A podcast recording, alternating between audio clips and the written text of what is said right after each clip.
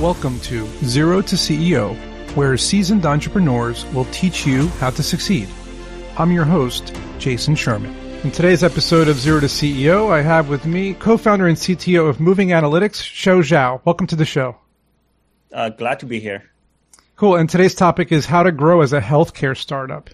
And uh, this would be an important topic in general because the pandemic has kind of caused a spike in healthcare, and uh, everybody's been jumping into the healthcare space. So, um, let me just ask you a, a, general question: What did you see happen in terms of healthcare startups and/or the healthcare industry pre-pandemic and then post-pandemic? What was like the, the take-home that you found?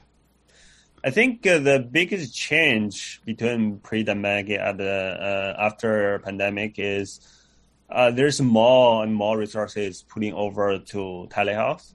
Uh, and uh, in terms of there's more startup in this field, there's more effort from the provider and the payer side. They want to put more emphasis on telehealth. Uh, I mean, the reason is obvious, right? So, uh, pre-pandemic, you know, uh, you know, there's uh, so many, uh, so, so many different services being offered in-house. Uh, you know, people, you know, still more, you know, um, feel comfortable to go to the hospital, different facilities. But with pandemic, you know, it just so much limited with resources. Even you go to the hospital, it just too packed with COVID patients, and you won't find you know a, good time slot or things like that. So that was a that was a big problem, right? People were afraid to go to the hospital because they thought they would catch the virus at exactly. the hospital. So so from the patient side, they have demand to you know ask for you know telehealth offering for different services.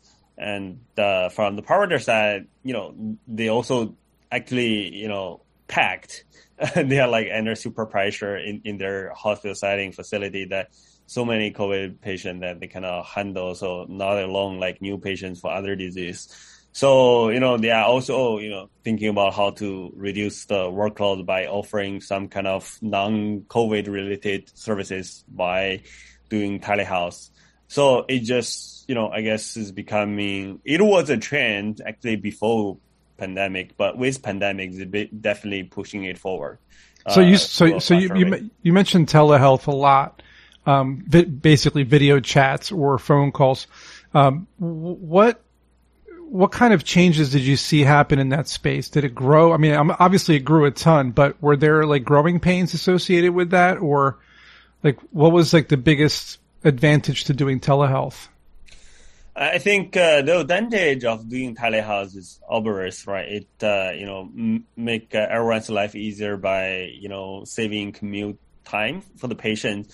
For example, in our industry, which is cardiac rehabilitation, uh, like traditionally, patient uh, have to go to the rehab center uh, three three times a week. You know, they, basically their work days they have to. That's a lot. That. Yeah, and the the rehab center usually not like a lot. You basically the rehab center you can find probably like uh, 30 miles away, and you have to drive a long way to go there, and three times a week. That's Jesus, you know, such but, a hard problem to solve. And but, uh, but, yeah, and uh, but, but, but on the other side, like let's say I have a, an issue with a, a part of my body or something that hurts, and I can't physically show it to the doctor in person and I have to do it through a video camera and maybe he can't see it or touch it to diagnose it properly is there something that can be done about that with telehealth? I mean, is there, or is that more you have to come in for that kind of thing? I think uh, with telehealth, at least with the video chat, um, you know, uh, you can had, have a preliminary exam kind preliminary. of over, you know, over uh, the video. And uh, if uh, the doctor feel actually the condition is serious, they will recommend you to come, come over to the hospital. But most of the cases, you know, when people you know feel they're not comfortable, it's a minor case, so uh, they don't necessarily have to go to the hospital. And in that case, it's definitely great you know use case for telehealth setting.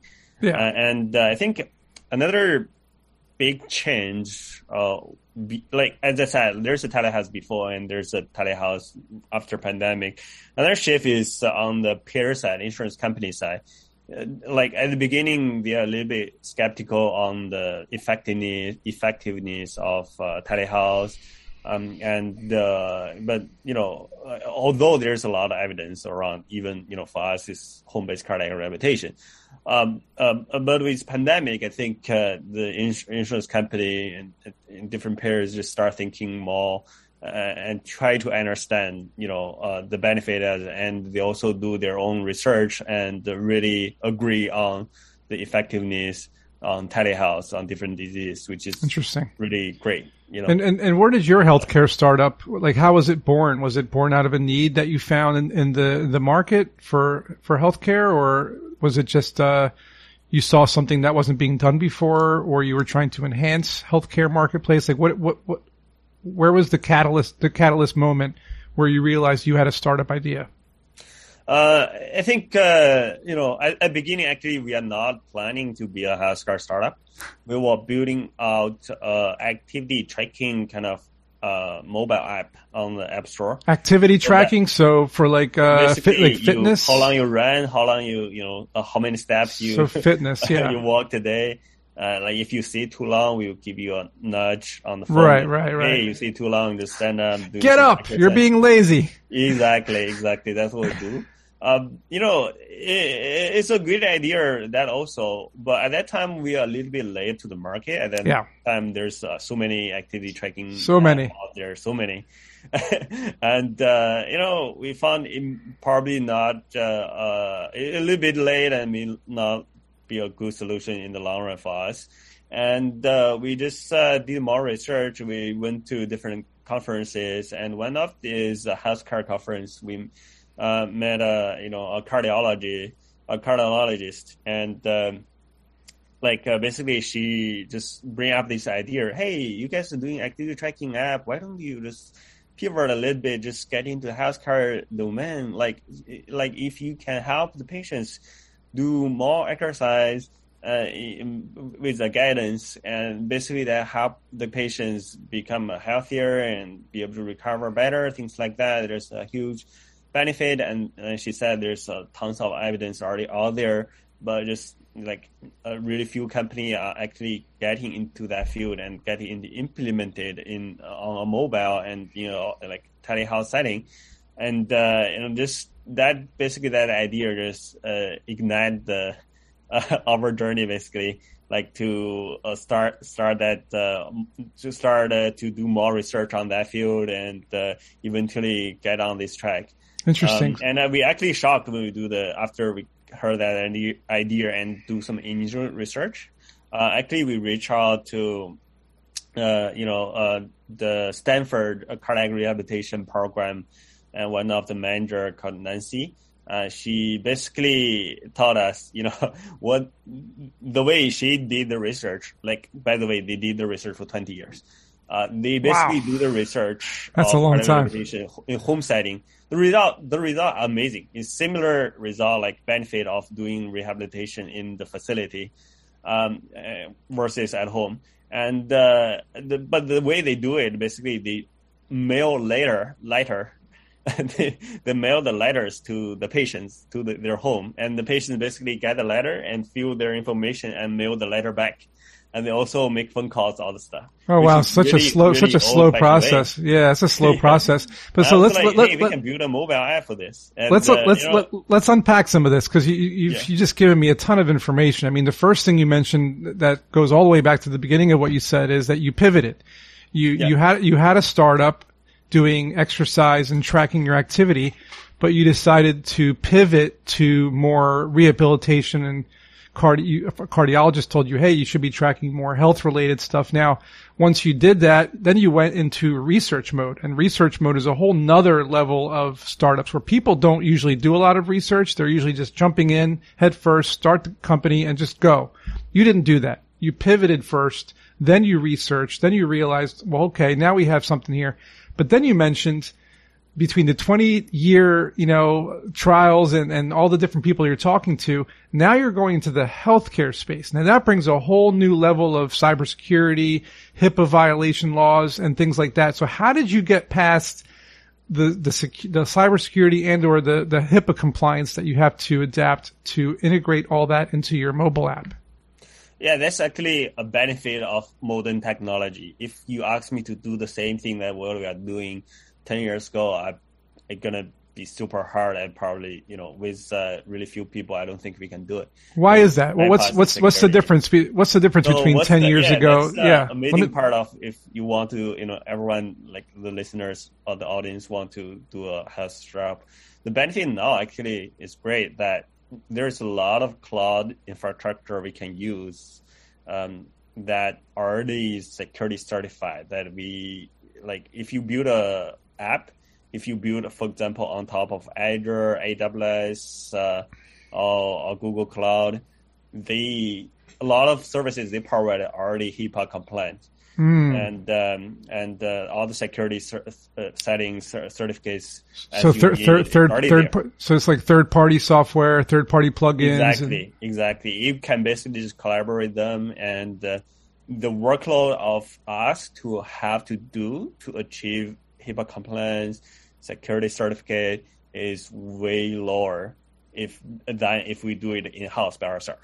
Right. So that's you know the another reason that we have the guts to get into healthcare. Although you know that's something like pretty totally new for us. you had uh, some you had some yeah. pretty heavy lifters doing a lot of exactly, the hard work for exactly. you. That's that's a good that's a good point. So, ten years ago, you had to do all that yourself. Um. Uh. You know, I, I think it's already almost ten years, but.